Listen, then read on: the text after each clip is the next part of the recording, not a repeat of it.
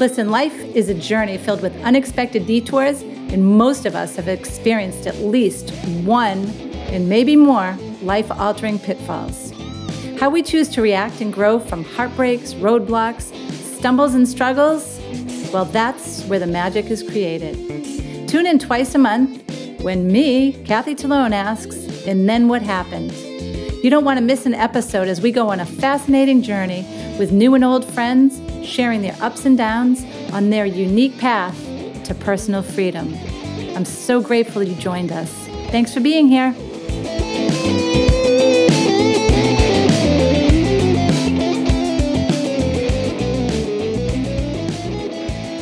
Hey, everyone, and welcome back to And Then What Happened. This is Kathy Talone, and I am so grateful for you to be here today. This week, we have an amazing guest, as usual, because as you know, this show is all about inspiring women, telling stories, lifting each other up through our journey, through our authentic path. I have had such a pleasure over the past several months to get to know this woman and actually, I'm still getting to know this woman. And that's why I'm so, so excited and grateful for her to be on today. Sara Tyler is a travel loving expat mom and six time best selling author and publisher. She believes travel is essential for mental health and the best education for kids, teens, and adults. She started Nomad Publishing in 2021 to help aspiring authors share their travel experiences with the world. She has written for International Living about expat life in Mexico and organized TEDx Boca del Rio in 2022. Her home base is Boca del Rio, Veracruz, Mexico, with her partner and two young daughters. Sara Tyler, Thank you so much for taking the time to be here with me and my guest today. How are you?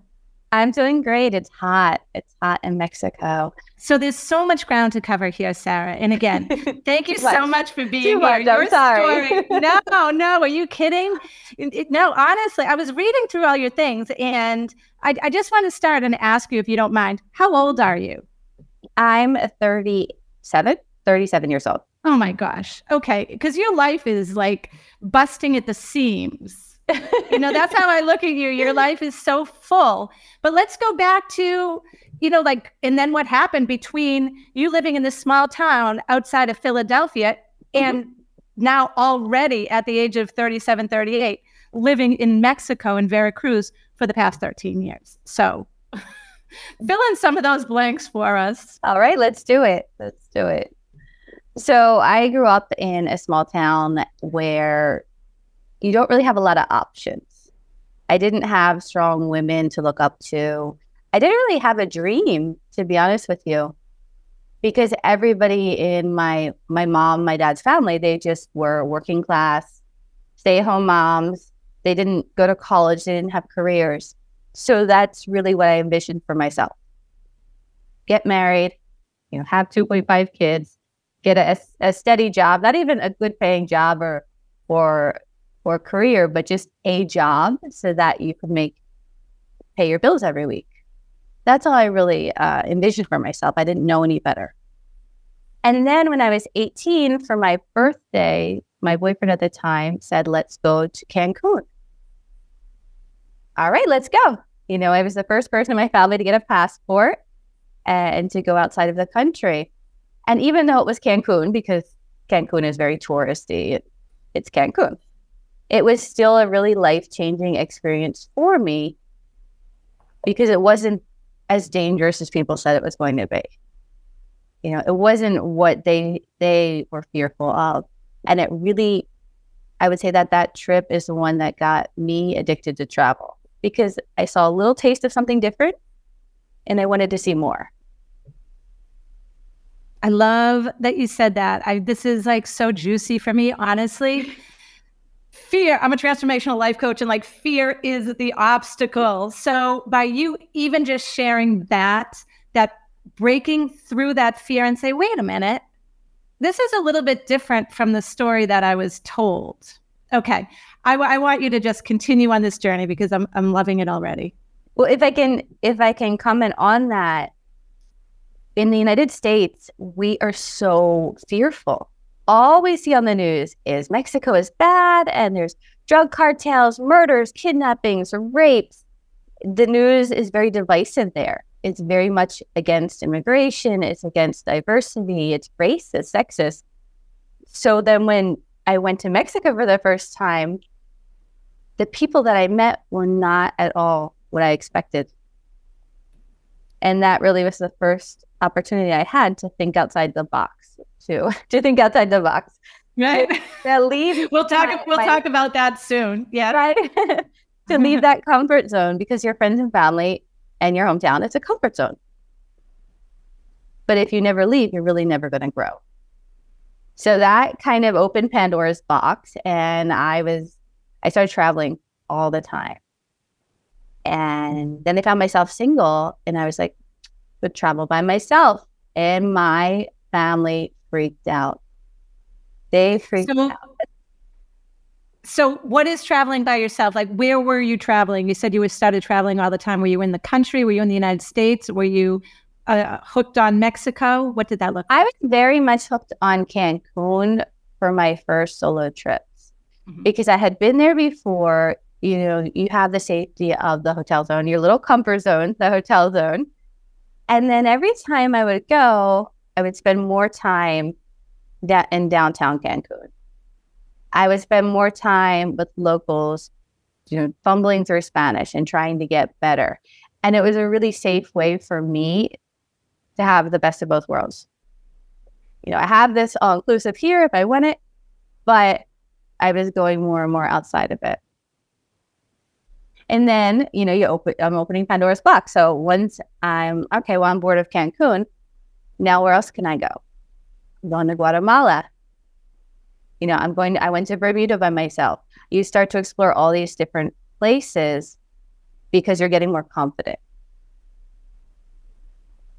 And you said your family started freaking out. So what oh, was no, that?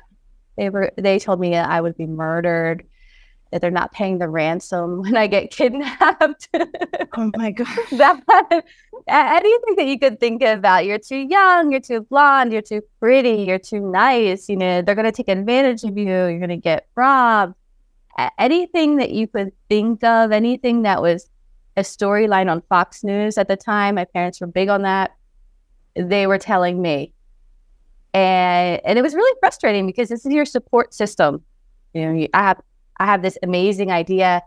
I'm going to travel alone. I'm a woman. I can do it. You you feel so self confident, and then everyone in your life is really putting you down. And so I really had to reflect on that and realize why am I? Why would I listen to people who've never traveled, who've never left the country, why am I listening to people who aren't where I want to be in life? And, and I think that's really where I really started to outgrow my comfort zone, the friends and family I had when I was growing up. I love them, but I was outgrowing them. Yeah, I think the awareness in that is the the turning point, right? Is once we can mm-hmm. see that and understand that, then we can grow off of that if we choose to. Not everyone does, right? A lot of people, women, you know, we we especially women can tend to go back to that comfort zone and say, "Okay, I see that this isn't going to work." But you didn't. You had an adventurous spirit. Uh, I'm, I'm imagining from you know what you're saying, and also everything that I know about you and things that we're going to be talking about as we continue this interview. Um, but you chose a different path, a fearless path. Was that, do you feel like because of this burning adventure spirit, because of you curious, like what would, what, what adjective, how would you kind of summarize what motivated you and projected you into this, like you said, this new world in a sense, this, you know, outside of your comfort zone? Well, I, you know, like many girls when I was growing up, I read books. My brothers would go out and do contact sports and go out to parties and all of this stuff. And I really wasn't allowed to. I was treated very differently than my brothers, two different standards. And so I was always reading books. Every year I'd, I would win the, the reading award in school, read the most books. And so it's kind of funny because where where are you learning about the world? You're learning about it in books. So it's almost like the way that I was being protected, being kept safe, came back to bite everyone in the butt when I wanted to learn more. So then after I was traveling alone by myself and building up more confidence. And when you're alone, you have to do these things like start a conversation with somebody else, which is nerve wracking. We don't talk to people in the United States. I would never talk to somebody that I don't know on the street. Like, are they going to think I'm crazy? Are they going to yell at me? What is going to happen? All these things go through your head. But I started to talk to people and, and I started to talk to more people. And that was really a point where my world exploded. It exploded because now I'm meeting other women that travel alone. And they've been all over Asia and all over Europe and Africa, and they've backpacked. And they're okay. None of us have been hurt. None of us have been raped, kidnapped. None of that has happened. And then I'm meeting people who live abroad. And so my parents, they love this, right? So I'm meeting people who live abroad, and the idea starts starts to plant in my mind. And before I know it, it becomes the plan to live abroad. And that was way worse than when I went to travel by myself. The backlash from family and friends. It probably would have gone over better if I told them I was getting arrested for murder than moving abroad. It was really bad. What was the sticking point there? Was it they're going to miss you, or was it just purely fear that they were afraid something bad was? They were afraid. They were afraid. My parents.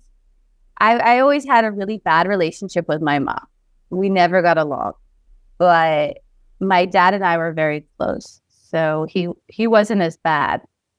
But my mom, she really suffered with mental health issues, with depression and she just would cry and scream, almost like she was going through the stages of grief and trying to change my mind.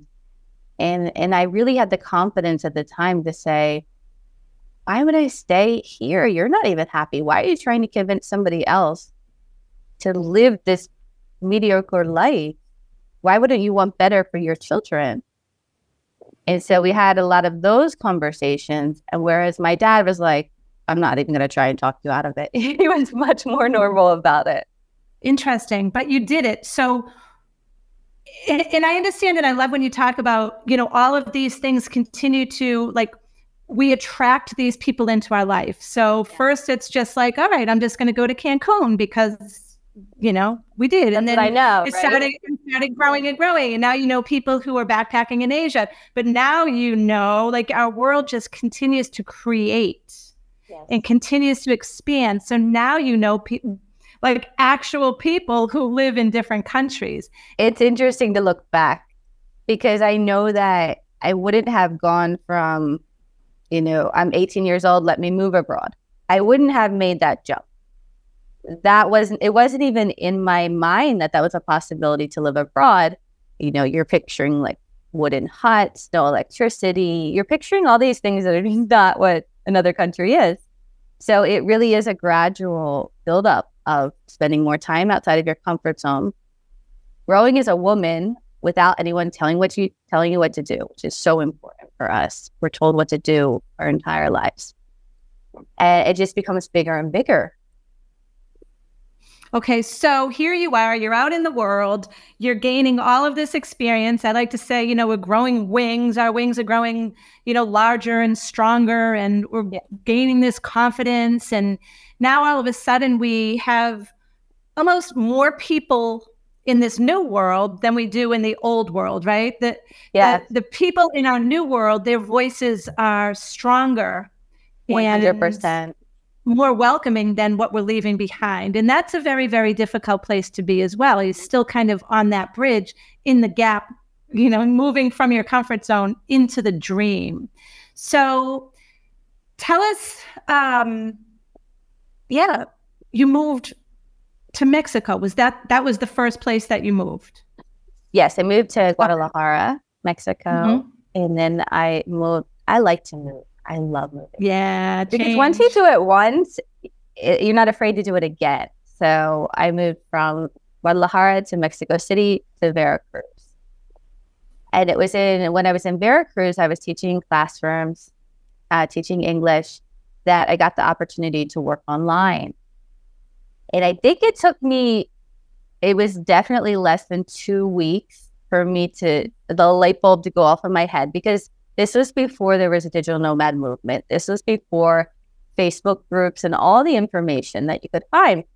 This light bulb just went off in my head. You can travel and still work. and so I packed up everything. I sold everything in Veracruz and, and got my my one duffel bag and I went south and I ended up in El Salvador, living in El Salvador. And again, I wouldn't have gone from living, you know, my small town to moving abroad in El Salvador. I mean, the news on El Salvador is way worse than Mexico. Way but worse. once you go to Mexico, you just get this this confidence. Now I'm going to El Salvador. I've been to Nicaragua. I've been to San Pedro Sula, which is the murder capital of the world, and nothing has happened. So, okay, I just want to take it back for a 2nd mm-hmm. When you originally moved, was there a thought that you were going to do this temporarily? Were you just kind of, you know, seeing how it went? Just tell everyone, you know, because I know this show, like I said at the beginning, it inspires so many women. So I love just getting in your head mm-hmm. and seeing, like, what was your thought process when you, uh, when you bought that ticket and you said, okay, I'm going to move? Is it for a month, a year? So I actually, I actually did not sell everything. And I left my car with my brother. I left everything so that if it didn't work out, I could just come right back. But I left everything at my parents' house. So I wasn't paying rent. I wasn't paying for a storage facility or anything like that. And I, I have always been a minimalist, so I didn't have a lot anyway. And in hindsight, I should have sold everything because I loved it. I didn't anticipate how expensive it would be to move constantly. And I definitely could have used that money at the time. Okay. So that's a good tip. Just fully take the plunge, right? yeah, I, I felt comfortable taking the plunge because I had traveled so much, even even to Mexico City. I moved to Guadalajara sight unseen, but I had traveled a lot around the country. When I see expats, I have a couple expat groups. When I see them move to Mexico and they've never been here, it does not work out well. You, you really say that again. Say that again and, and tell us a little bit about that. Oh, well, there's a lot of people who, who move to Mexico based on Facebook groups, based on other people's experiences without ever visiting the place. And it never works out it never works out. A lot of people get scammed on rent when they try to rent online, which I don't know why they would do it. Um, they're unhappy. It's not what they were expecting. It's not the Instagram version of expat life in Mexico. So that's super interesting. And I do want to talk about that. Because, um, of course, you and I met through, uh, and mm-hmm. basically we met in a Facebook group, really, you know, a huge community, but uh, in a Facebook group. So and I'm also in many, many Costa Rican Facebook groups. Um, there is a sense that it's paradise all the time. And there is, I mean, I feel like I live in paradise, but it, it's not it's not one-sided, right? I mean, the spectrum is from like really, really difficult to really, really, really incredible. So the spectrum to me is much larger than it would be from where I was living in the United States, which, mm-hmm. you know, it's you know, it's good and it's bad. But now it's like really, really difficult and really, really incredible. So, with the whole technology and digital nomad movement and all of these things, what are you seeing in Mexico? Because I've, I've read some things that you've written in our Facebook group, uh, and I'd just really like to show that. So, maybe if someone listening right now is like, oh, I could do that too. Let's talk about some realities of it? Oh, sure. So uh, during COVID, we lived in Playa del Carmen, and Playa del Carmen has changed so much in the past three years. Playa del Carmen, Merida, and Puerto Vallarta on the West Coast. They're really as expensive as it would be to live in the US at this point because so many digital nomads have come down and the rents are three or four or five times more expensive. It's really bad. The rest of the country hasn't hasn't felt that. So I think it's just a matter of everybody has to travel and figure out where the place is for them because the place I've been to Costa Rica several times, it didn't feel like home to me. That doesn't mean it's not home to you. That doesn't mean you can't have this amazing transformational journey or life there.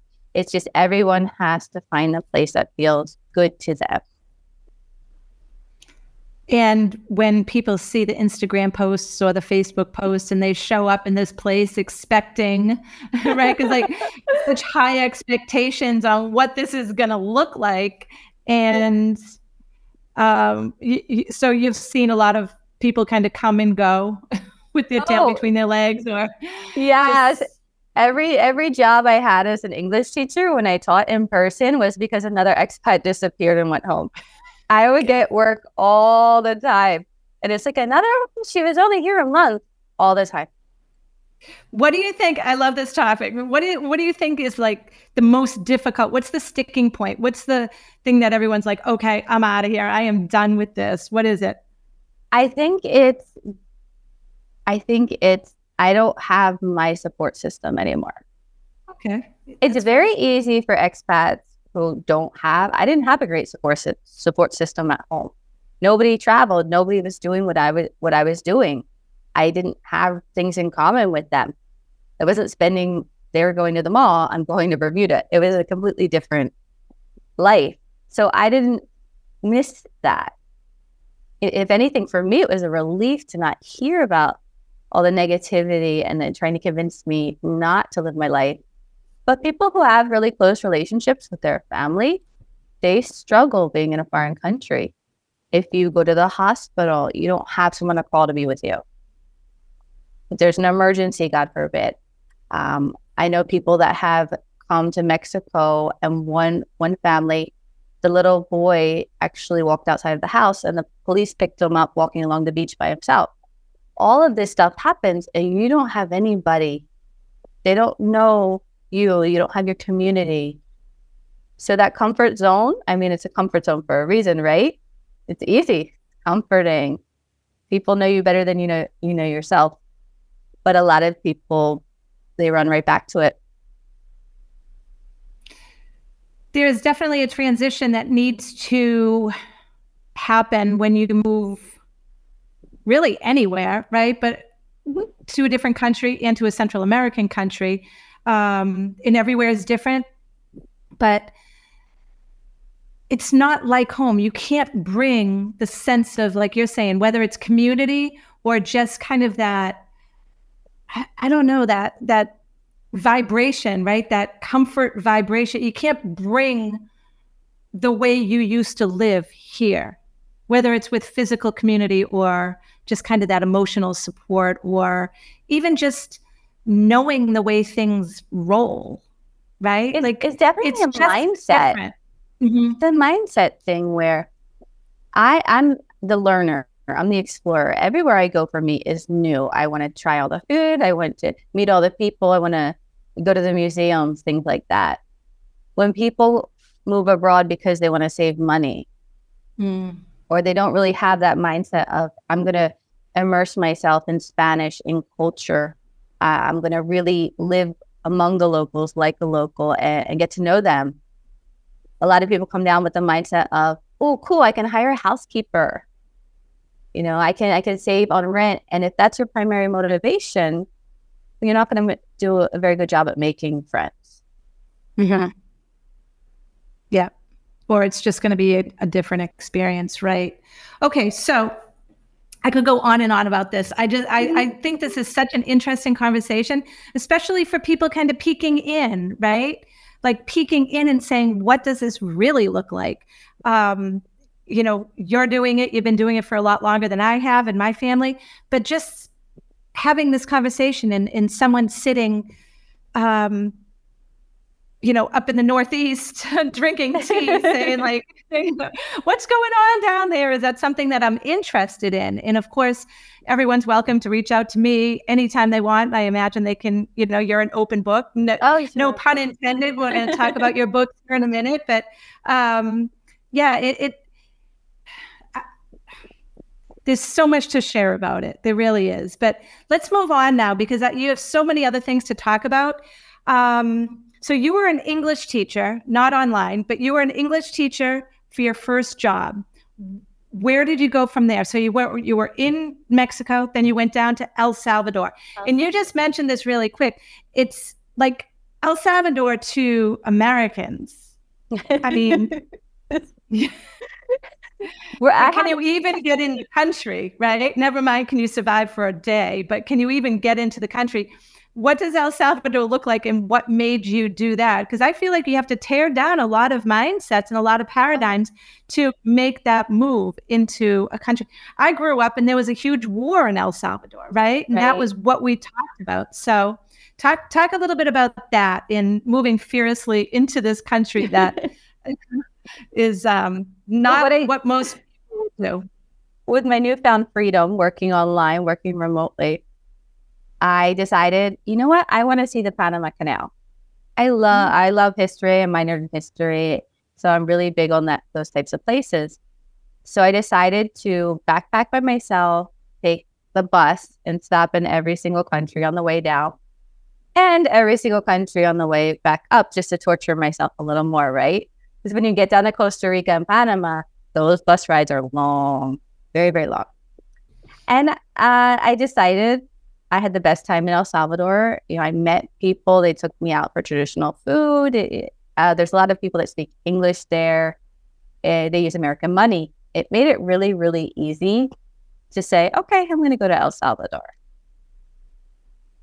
So cool. So, I mean, to even think that they use American money, just like Panama does as well. Like people don't know these things. It's you know, it's so wild. And I do feel like now that I've been down here for just over two years and traveling to countries that I would never have even considered going to, um, because of the fear, of course. You say, I had no idea that so many people. It was such an international country. Never mind, like Panama is so international is. because of the Panama Canal. It's such a wealthy. I mean, there is you know incredible poverty in Panama. There's incredible wealth also. And, and, that could be for a lot of different reasons. right. That's, a, that's another podcast day. that's another podcast, right? the money laundering and all of that. But um, but there's so many things that we just not having conversations about again especially in central america. Um, so you took you backpacked through central america south and then you went back up north and and then what happened? Continue on this journey for us. Take us through. Well i lived in el salvador for two or three years almost three years. My daughter was born there. And there are great things about el salvador like anywhere right? There are great things about the US, great things about Mexico. The things that I missed about Mexico when I was in El Salvador were that San Salvador is not walkable at all. You, you need a car. And the gasoline outside of the United States is really expensive. So it started little things like that with an infant really started to bother me. Needing a car, being outside the city, anything that I needed in the supermarket. It closed really early because of the danger in the country. So things just started to bother me where I was whereas I was remembering living in Mexico and you know being at the beach all the time and be, walking around. And so I ended up going back to Mexico but to the Yucatan. And my daughter and I we lived in Progreso and we did the digital nomad thing for a little while. I would just rent an Airbnb for a couple months and then we would go to Mexico City and then we would go to Cancun. And we did that um, while she was an infant. And it was the best time of my life because it was just me. It was just me taking care of this little tiny baby. And I thought it was going to be the hardest thing in the world. And it really wasn't. Wow. Wow. Even, I mean, even I have a hard time wrapping my brain around that because, again, we're just talking so much about paradigms and mindsets. It's like, how can you do that? How can you do that to an infant? How can you be so reckless and selfish? to, you know, just like these, like, cages that we've put ourselves in, like our, our self-imposed limits. You can't do that. Yes. And then for you to say, and it was so much easier than I thought, you know, like, wait a minute, what? So you had your daughter in El Salvador, and now mm-hmm. you're living back up in Mexico. You haven't, I mean, the time of your life. It sounds, it sounds like a very joyful experience. I would say that. Oh, go ahead. No, that's it. I was just going to say oh. what I'm getting from you is, is joy and freedom, right? In, in I was going to say that by that point, I was self I was self employed, so I was teaching English and Spanish online teaching more Spanish, honestly, because that was the bigger demand. And my students loved my baby. I would be breastfeeding. They wouldn't even know, wouldn't even see it on the camera. They were so patient with with if she cried, if I had to feed her, that I didn't lose any students or any work over it. Coming from the US, where we hate kids. So we do not want kids in our restaurants. We do not want to be around children. I think I saw in the news that their airlines are going to start having adult only planes. We're not kid friendly. And there is no better place to be with a baby than in Latin America. Strangers would hold her so I could go to the bathroom. You know, like everybody wants to hold this baby to show affection to this baby. They don't get mad if she's screaming or crying because babies do that. You know, when we would be on a flight and it was Americans. So I was so dreadful. I would hear the comments walking down the aisle. Oh, baby, I hope she doesn't sit next to me. And when we were on flights within Mexico, completely different experience. So again, my mind is opening up where when I lived in my little small town, there was one way to live. Moms are putting their their kids in daycare or they're staying at home. But now I'm I don't have to make that choice. I can work with my daughter right with me. I love that. I love that. Thanks for thanks for sharing that, Sara. Um, all right. So you're teaching English. You're te- teaching a lot of Spanish. You have your little baby, and and then what happened? My my little baby became a little girl, and then I had another little baby, and I, you know, babies become toddlers. This is that. This is like you know, the puppy grows up. super easy when they're babies. Super easy.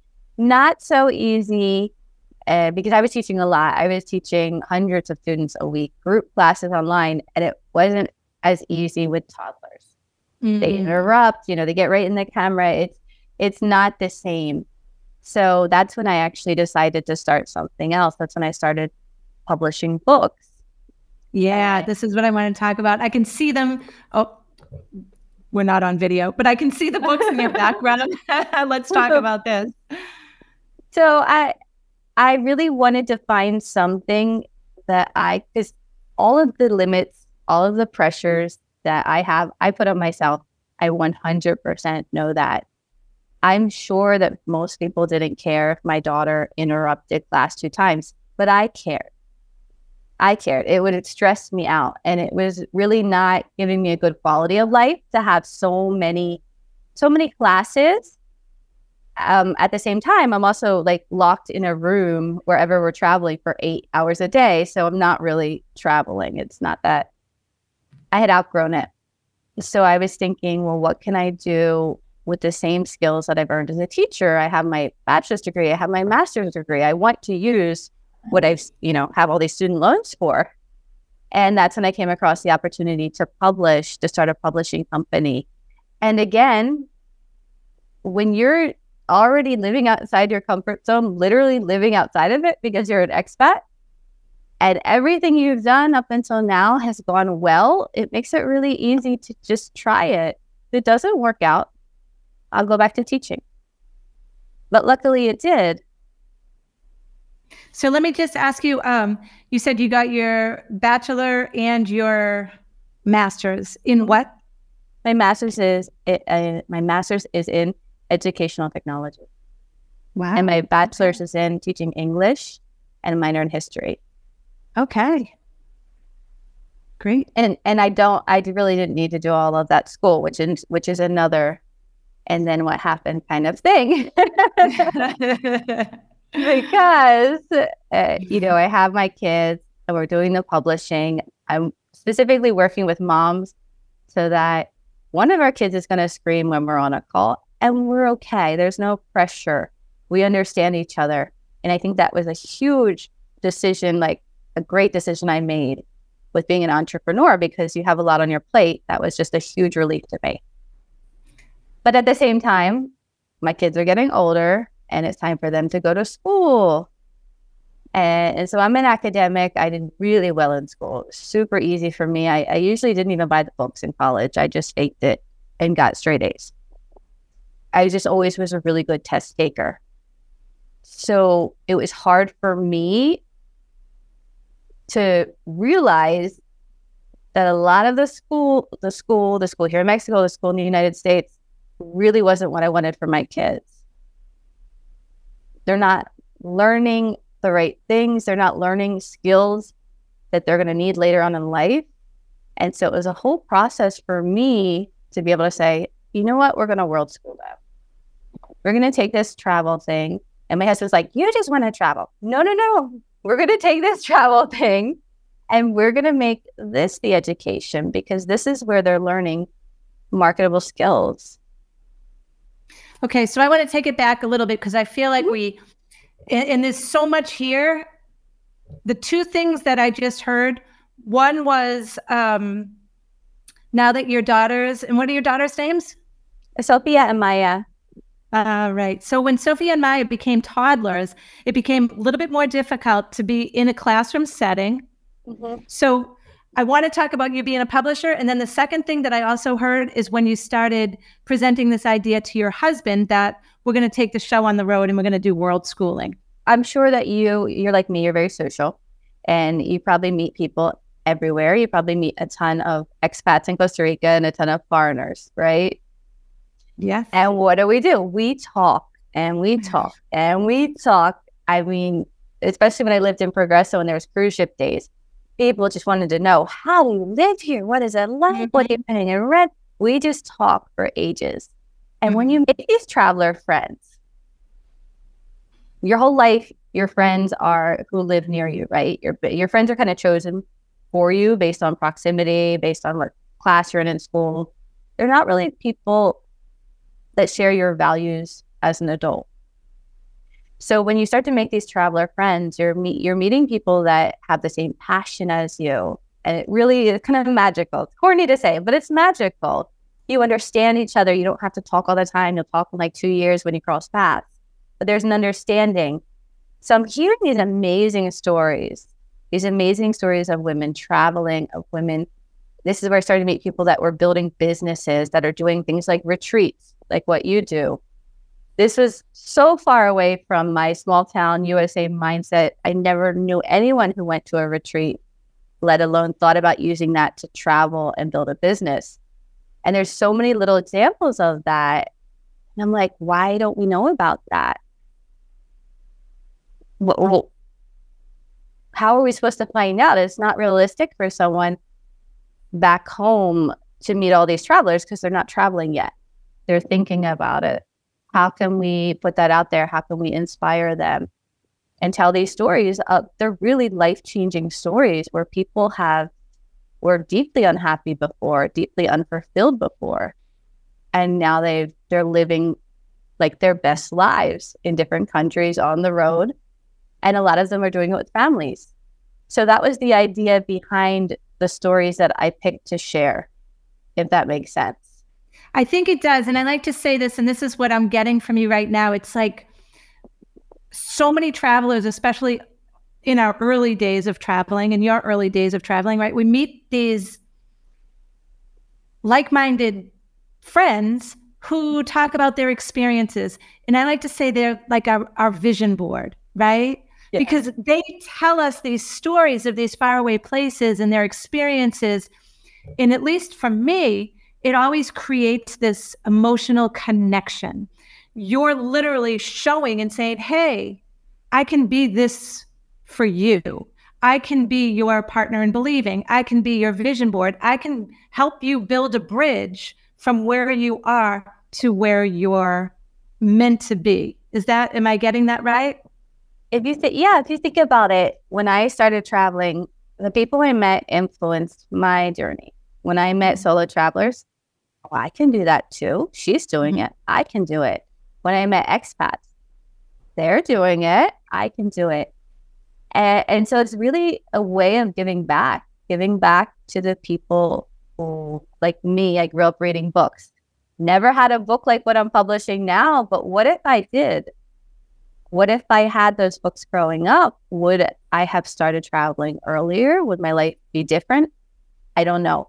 But I don't think it would ever be a bad thing for people to read a book and say there is another way to live, even if they don't pick it, just to accept there is another way to live. Because we're not very accepting in the United States. So t- let's talk about the books. Let's talk mm-hmm. about exactly what the books are. And like I said, it is a gift. You're giving this gift. You're saying, here is a way. I'm going to show you a way. So, talk about the first book, how it went, and then continue on. Because how many books have you published so far? So, I have set, well, I don't know if you're going to, I have seven. And I then I have my first workbook, which is kind of how I started publishing, but that's a whole different story for a whole nother day. so the books I, I compare them to do you remember chicken soup for the soul? Yes. Yes. Loved I love that yeah, yeah. So I compare them to that. I say it's like chicken soup for the traveler's soul, where they're multi-author books, they're anthologies, and each book is made up of individual stories. Each chapter is individual to the author. They're not building off of each other. And there's a couple of reasons for this. You know, people today don't have attention spans. Hmm. you know, it's much easier for them, especially moms, to read a 15 minute chapter one at a time than to read a whole book. But also, it's so much more valuable. It's so much more valuable for the reader because maybe I don't relate with Kathy. You know, I just don't see myself in you, but maybe I see myself in Casey. So there's, it's impossible that you're going to read an entire book and not say that person's like me that one, the single mom. I'm a single mom too. And that's really these niche stories that aren't mainstream at all. That's really the purpose of it is so that real people can read real experiences and connect. So the name of your company is Nomad Publishing. So it's collaborative books. You have been bringing in, in, in up until now, has it been all women so I have worked with a couple men. I actually a man just just joined my expat expat book yesterday. I saw um, mostly women. Women tend to be more writers. Not against working with men. It's just women tend to be writers and moms. A lot of the books are focused on family travel and being a mom. So obviously, uh, sometimes I get kicked back from the dads and they're like, you should do a father's book. And I'd say, well, I'm not a father. So I think you could put it together, but I don't think I can help tell you the story of being a father because I don't know it. So I do try to to focus on stories that are slices of my life, digital nomad, traveling with family, world schooling, educating, road schooling, whatever your alternative form of education is when you travel. I try to tell it because I know it too. What was the name of the first book that you put out? Nomads. Nomads. Okay. I know you're going to show us that, but nobody's nobody. Ah, right. you can see it. it and what uh, year? What year was that, Sara? How how long ago? That just past two years that it's been published in August. Oh, right. Wow! Congratulations. So, how did the first book kind of kick off, and what did that look like? Was it you know, did you feel like you were out of your comfort zone? Like, what was kind of the emotion behind that? and the women who were part of it. T- tell us a little bit about that first book. So the first book, uh, the first thing that you do of anything right, it's a lot of trial and error. The first book was successful, like all of the books. They're always bestsellers. They always sell a lot of copies. But there were a couple chapters in the first book that I personally didn't relate to because again i'm a mom and, and, there were people that weren't moms And so the first book really it kind of made me pivot towards I think I can tell better stories if we're focusing on people like me. Even though it was about travelers and the stories are I mean they're great, they're inspiring for single women, but it wasn't that focus that I really wanted eventually. Got it. So how how much um, time went by before you published your second book? So August, four months. Okay. So about and then yeah, it's every every four. There might have been one point where it was six months in between, but every four to six months, we do it. A lot of times it depends on Christmas because you, you don't want to publish during Christmas, so you want to do it, and you don't want to publish during Thanksgiving. So there's sometimes like a long wait right there. But so I'm getting that these are the lessons that you've learned along the way. Oh, so, not just me though. So many. The thing is, when you read these books, we are so much alike. You hear a lot of the same themes, even though every story is different. You hear a lot of the same themes with regards to motherhood, uh, you know, putting pressure on ourselves, not taking care of ourselves. You hear a lot about I grew up and I didn't have opportunity, and now I really feel in control. So there's a lot of stories and themes that just are drilling it into your head the limits in your life are self imposed. I love that. I, I I coach a lot of women on those exact things, right? And taking ownership and taking our power back and saying, all right, like girlfriend, like what do you want? You started, you know, this interview and we were talking about how you didn't even have a dream when you were, you know, 16, 17 years old living outside of Philadelphia, you thought you were just going to have this job because that's that was the only path available, you know, until mm-hmm. you kind of again look over the the fence and say, "Wait a minute, they're doing it. I want to do that. That looks way more fun, you know?" And, and then showing up in your power and saying, "Wow, like you know, I'm sorry that you feel that way, but this is what I'm going to do because this is what I want to do because this mm-hmm. is what I'm called to do and and getting, you know, I say stringing together wins, starting to string together those wins and grow your wings and say, oh, wow, I can do this and I can grow off of this. And now I have a community that's supporting me in this. So it's, I, I love the way things unfold when we have the trust. And that's just what I get from you, Sara. You just have, you know, like this incredible energy in this gift and this um, joy and and I don't know, your energy is just like, yeah, this is this is this is happening and it's all good and it's all in its own time. Um, but I, I keep talking about the books. I, I I think they're amazing. So the first one was Nomads. You learned some lessons from that, and then take us through a few more of the books, like maybe your favorite book or some of the other titles. I can't pick a favorite. Okay. That's like picking a favorite child. No. I get there. It's a it's a favorite country. There's there's things that make them unique. I think it's too hard. The second book I did was Born to Travel, so that was the the concept was from how I started traveling with my daughter. I mean, she was six weeks old when we left El Salvador. So we just got our passport and and ran. And so that's where that was born from. And I met other families that, yeah, you know, I was traveling when I was pregnant. We started before my child was born.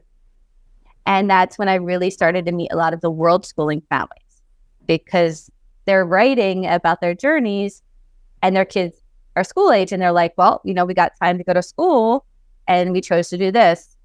So that happening right at the time when my kids were supposed to go to school was a huge influence on me. So each book really is kind of like my traveling journey as I go. You know, I have to wait for for the inspiration for because there's a million ideas. You know, I have 2000 ideas of books I'd love to publish, but I just wait for the right time. And the people show up. The, the women or men now who are supposed to be in the books just show up. It's amazing how like you said you almost like manifest these people that come into your lives mm-hmm. right? When I when I didn't even know I wanted to travel solo, and then I'm seeing it everywhere. I think a big part of that is just being open, being open to a lot of people just won't even have a conversation. They won't. They won't even meet someone new. It's just being open and saying yes to that. And that's okay for them, right? I mean, a lot of people really enjoy the way they live, and I would never, you know, um, that's just not the way we are. But there are a lot of people who really do enjoy the comfort zone, and and, and that is their path, you know. But absolutely, I, yeah. I said to my husband yesterday, you know, because I'm I'm just per- trying to perfect my TED Talk script, and I mm-hmm. said, why are some people happy with their day to day routine, staying in the same place? Why are some people happy, and why are we not? And we were really reflecting on that. And he said, because before he met me, he didn't travel. And he said, I always said, well, were you happy? And he kind of gave me a look and I said, No, I'm not going to be mad. Were you happy? And he said, Yeah, I was happy. Are you happy now? He said, Yeah, I'm happy now. I said, Well, how come you were happy back then? He said, Well, I didn't know any better. Mm. I didn't know that you could travel. I didn't know mm-hmm. Airbnb. I didn't know it was so inexpensive to travel. I thought it was for rich people. He was imposing, he had his own limitation, his own self imposed limitation. That's for people with money. That's not for me. Where did he grow up? He grew up here in Veracruz. Okay. Mm-hmm. Uh, but a lot of people think that way, even back home, right? Mm-hmm. And, and I understand that there are people who are extremely happy with the white picket fence and the 2.5 kids and, and the two cars in the driveway. And that is awesome. I probably don't see that side as much because when people are seeking me out, you know, childhood friends, family members, when they're sending me messages, they're telling me I'm deeply unhappy. This is yeah. not, I see you living this life and I want to do that. So I probably see just one side of it, right, from my interactions. But you have to recognize that that's their path and, and there's nothing wrong with that.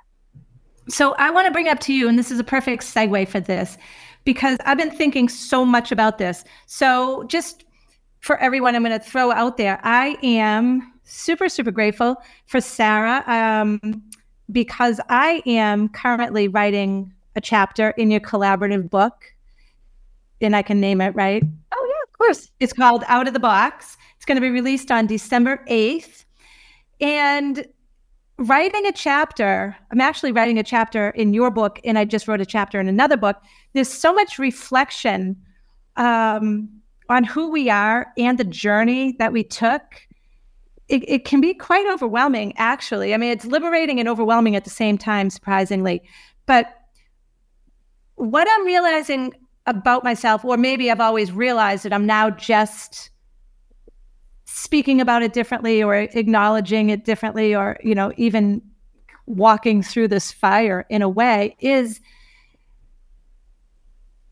how the systematic and institutionalized schooling and social society and all of that is so um it's not conducive for everyone and it is for some people. And for some people, like we we were just saying, some people are very happy on that path because I feel like that's who they are, right? The system works for them. But there's so many of I'll just talk about myself. So many people like me who did never fit in that system, who were called crazy, stupid, not working hard enough, not trying hard enough, all of these things because I was making a lot of people uncomfortable with the fact that I couldn't conform to this way of being. So, how I, you know, I'm really reflecting and I feel sadness about how many people are left behind in a system that doesn't work for them because something in you, you know, I call it my like rebellion, right? like my little spark of like uh-huh. firecracker, you know, like, you know, maybe growing up, people had other names or labels they would place on me. But I'm just so grateful for how rebellious I was mm-hmm. because that's what I feel like propelled me and pushed me to the other side. You know, I, I couldn't literally couldn't be in that system anymore. I was like, uh, this isn't where I belong. But there's so many people, and you just brought that up, that they're in that system and they're unhappy because it's not for everyone. But there's almost no path to get out because, oh, it's scary because you're blonde, because you're pretty, because you're too nice. All of the things that you brought up before. These are like the, the bars of a cage that we put ourselves in. And it's just like, you know, you are so inspirational about saying, come on, let me show you where the keys are, girl. Like, right? open this door exactly. up. Let's go. So, talk a little bit more about, um, and I think I know a lot of this story just because, you know, I'm involved in the world school kind of community, but I, I want you know everyone listening right now to hear it from you. How did that kind of evolve? How did you find it? How did you you know what do you take from it? What do you add to it? How did you grow with it? So yeah just just kind of unpack some of that and show show everybody listening what that looks like and and how you feel about it. I love it. So i i guess we were world schooling and we didn't know it was called world school yeah kind mm-hmm. of like we uh, when I was a digital nomad in 2014, I that wasn't even a term. So I, as an ex teacher, and I want my daughter obviously to be bilingual. That was always a huge dream of mine was to be bilingual, and I was always a little, a little bratty about that with my parents because they never taught us the languages of our grandparents, right? And so it's a big dream of mine. So I've always really am reinforcing vocabulary in English and Spanish, and and on top of that, anyway.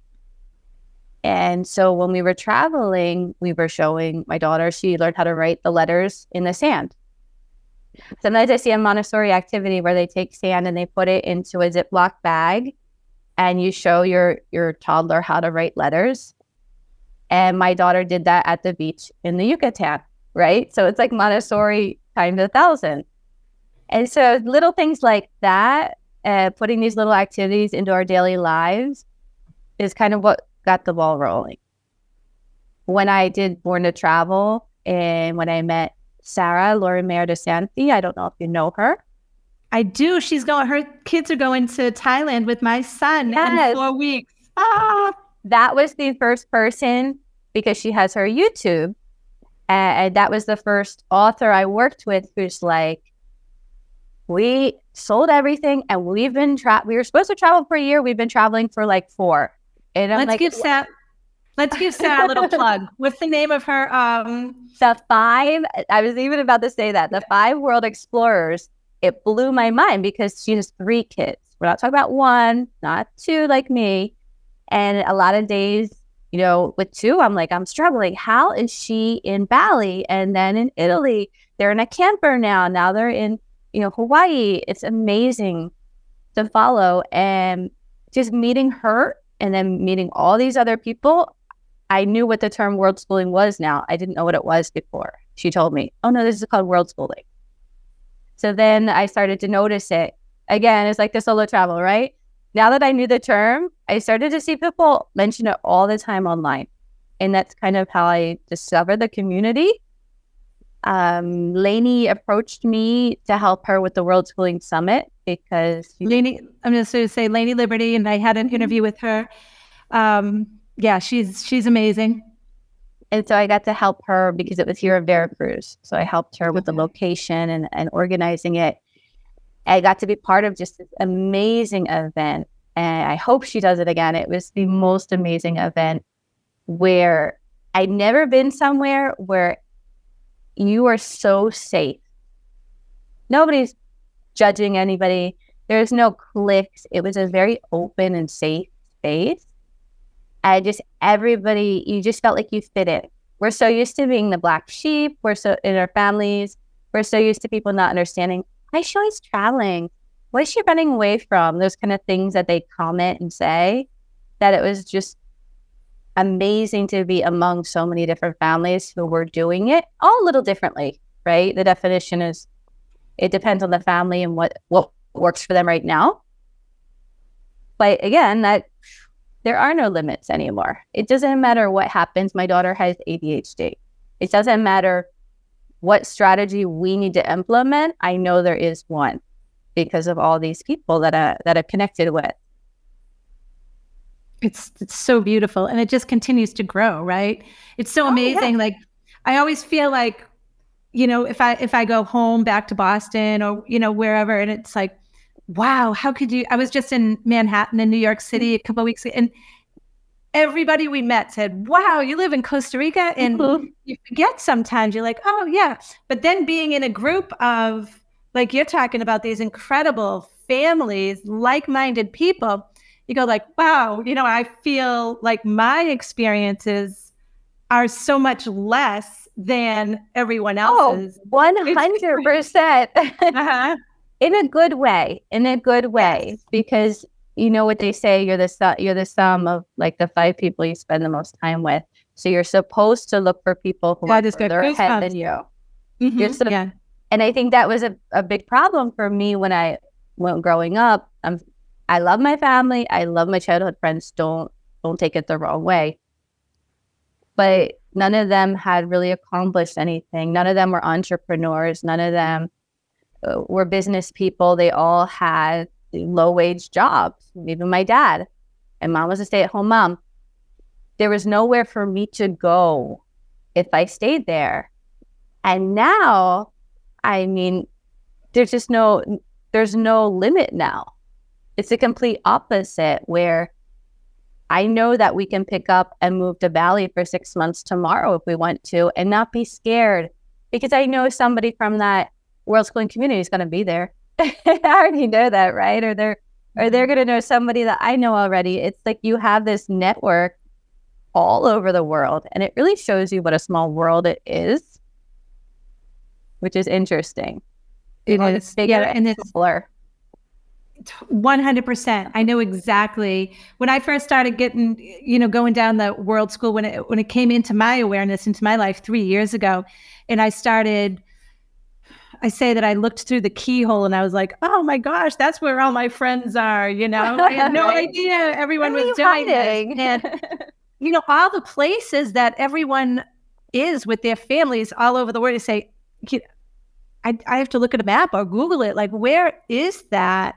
Yeah, and everyone is jumping on the comments saying, oh, we did that last year and we did it. You know, and you're like, oh my gosh, like all of a sudden, now this place exists. Whereas yesterday, in my mind, in my awareness, that place didn't even exist. So, like you're saying, the world gets bigger and bigger and it gets smaller and smaller at the same time. It's so interesting.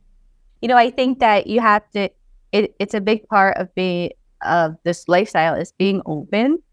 Mm-hmm. Because if I had heard, if I was in the US and I had heard of world schooling, I would probably think, oh my God, are they those religious people that don't let their kids socialize? You know, we have these ideas of alternative education. And when I just shut up and listened is when all of this ama- all these amazing things happen. You know, you just have mm. to be open to it. Even if you decide it's not for you, you might try it and it might not work out, but at least I know it exists, right? Right. Right. Yeah. Yeah, and you're making an intentional decision, right? Either to do it or not do it. But we can't always drag people into that into that uh, paradigm either. What I wanted to ask you, I want to go back to the school, like the actual schooling. Um, your two girls. Is there any formal education right now? And oh. that's a loaded question, but I'm I'm just curious again, so you can kind of present that to everyone. How how are they being educated? So what we do is they go to public school here is only four hours a day. It's not eight hours a day. And they cancel all the time.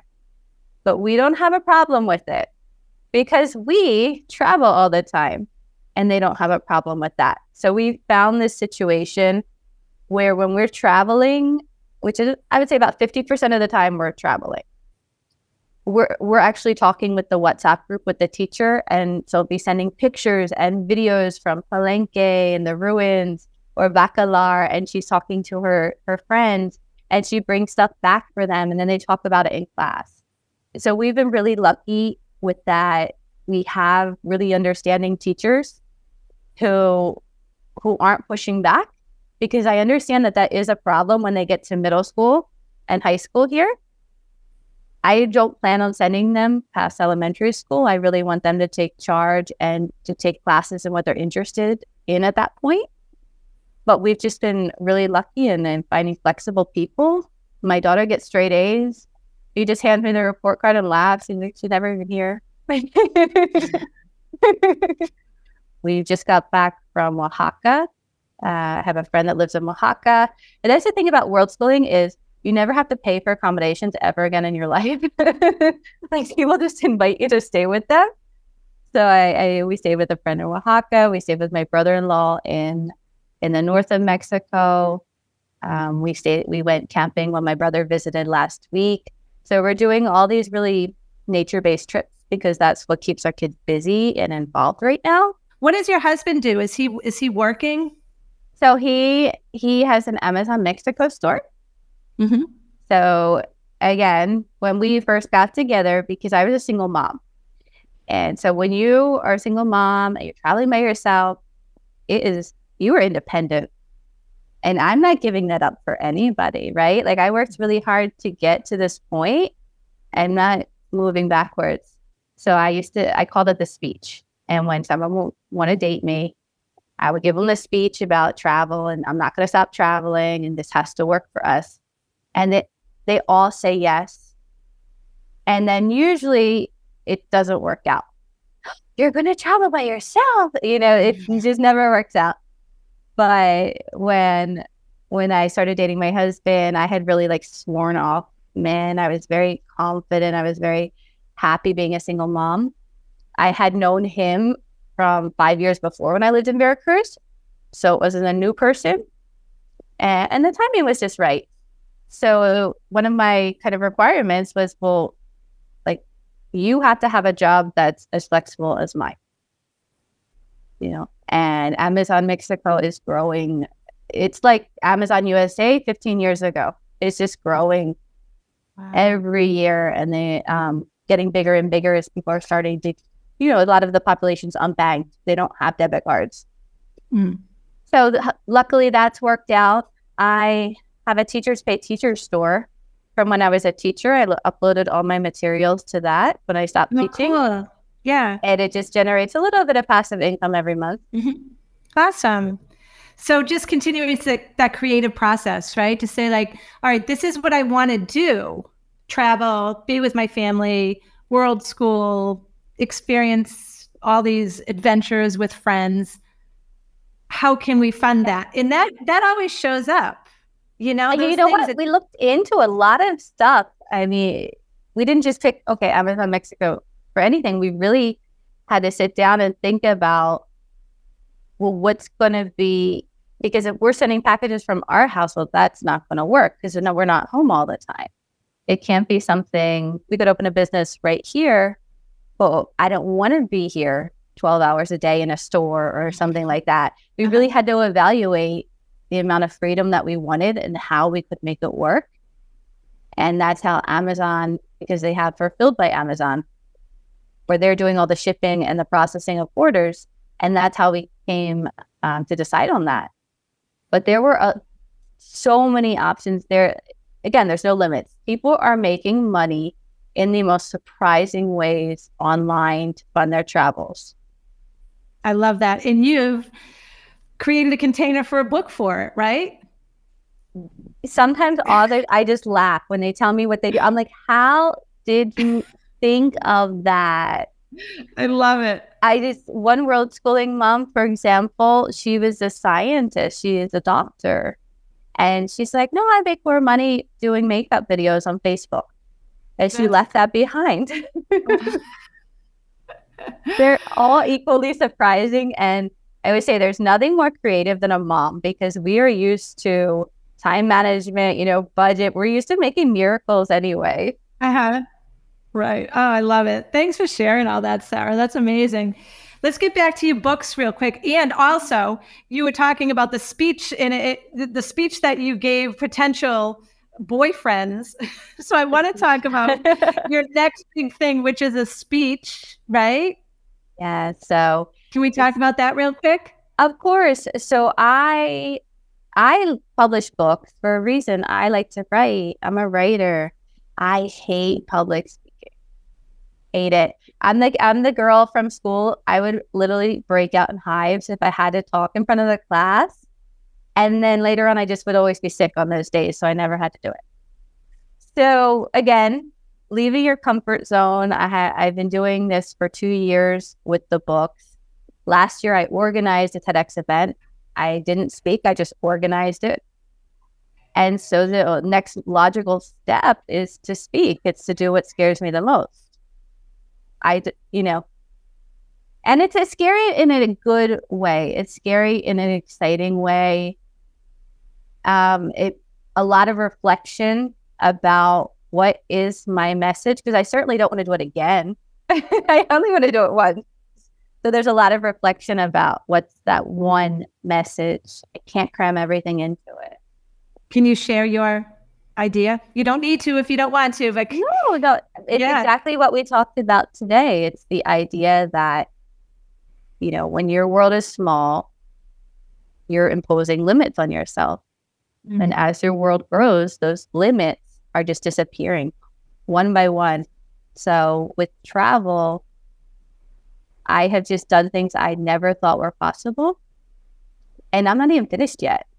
I'm 37. I'm not finished yet, which makes the future so much more exciting for me because I know whatever crazy idea I have, I know that there's a path to get there. And so I really want to share that with, with people who, for example, my best friend, talk all the time, and she's like, I want to travel. My husband is against it. He hates travel, um, but he doesn't want me to go by myself, especially not to Mexico. Mexico's dangerous. All the things you know that I heard so many years ago. So I always think of her when I'm writing and working on that because it's she doesn't see it the way I see it. She doesn't see how it's even possible. So just trying to let people know that you're not going to go from I never traveled before to uh, backpacking through Central America. You're probably going to start maybe i don't know go out to dinner by yourself. And when when i'm talking to my friend wait it's not that i'm judging her Or i want her to live like me. My journey is my journey. This is mm-hmm. what my journey looks like. This is this got me to where i am and it's going to continue to bring me places but your journey is yours and it can be transformational just the same and look very very different but the struggle for me is when you have people in your life that you love uh, and you they're telling you I'm not happy and they're telling you I hate my job. I'm thinking of quitting and, and, and just like taking any job at McDonald's because I hate what I'm doing, but I haven't found what I want to do in life. And this is my best friend from high school. So this has been 20 years that she hasn't found what she wants to do. So when she's telling me, my husband, I don't even want to bring it up because it's going to be a fight. You know, she's, she's she's limiting herself with that fear of losing him. It's just hard because I know that she's a way better chance of finding a passion if she opens her world up. Because if she hasn't found it in 20 years, in 20 years, like yeah. It, it's not there. It doesn't live there. Right. Exactly. And, uh, so, I mean, and that's all we can do, Sara. We can t- continue to show up in our true, authentic self, shine as brightly as we possibly can, do what is our passion. Yours is writing the books and, and bringing people in. I mean, the only reason why I'm having this interview right now with you, you're in Mexico, I'm in Costa Rica, your kids are younger, my kids are older. Like, the only reason why we're connected right now is through Facebook, through, um, well, I got connected with you because there was an invitation to be in one of your books. Mm-hmm. And already, just from saying yes to you, my world has even grown since. you know, and I've brought I've brought friends into the book. It's just like it's a, this is a mutual thing. It's just you're right, saying yes. It, it's just it, it just we continue to expand and we continue to expand and our networks grow and um, more opportunity just falls right into place. So it's it's just a magical journey, Sara, and I'm so grateful again for you to be showing up today. I'm excited for your books. You have six best-selling books. Seven. I said seven. Oh my gosh, these books are some of them are in hard copy, paperback. They're all, they're all available in ebook, paperback, and hardcover. And we have one audiobook. The rest are in production. I'm I'm so impressed by you, Sara, and I I love that. I really am. I'm so grateful and honored to be part of your journey. Um, can you tell everyone where to find your books and how to be in touch with you and where to find you? Oh, sure, of course. So my website is nomadpublishinghouse.com. And from there, you can find links to all of the books. And if they want to find me, the best place is on Facebook. And you can look for Sara Tyler in Veracruz. I'm the oh, I promise I'm the only Sara Tyler in Veracruz. You'll find me very quickly. It is S A R A.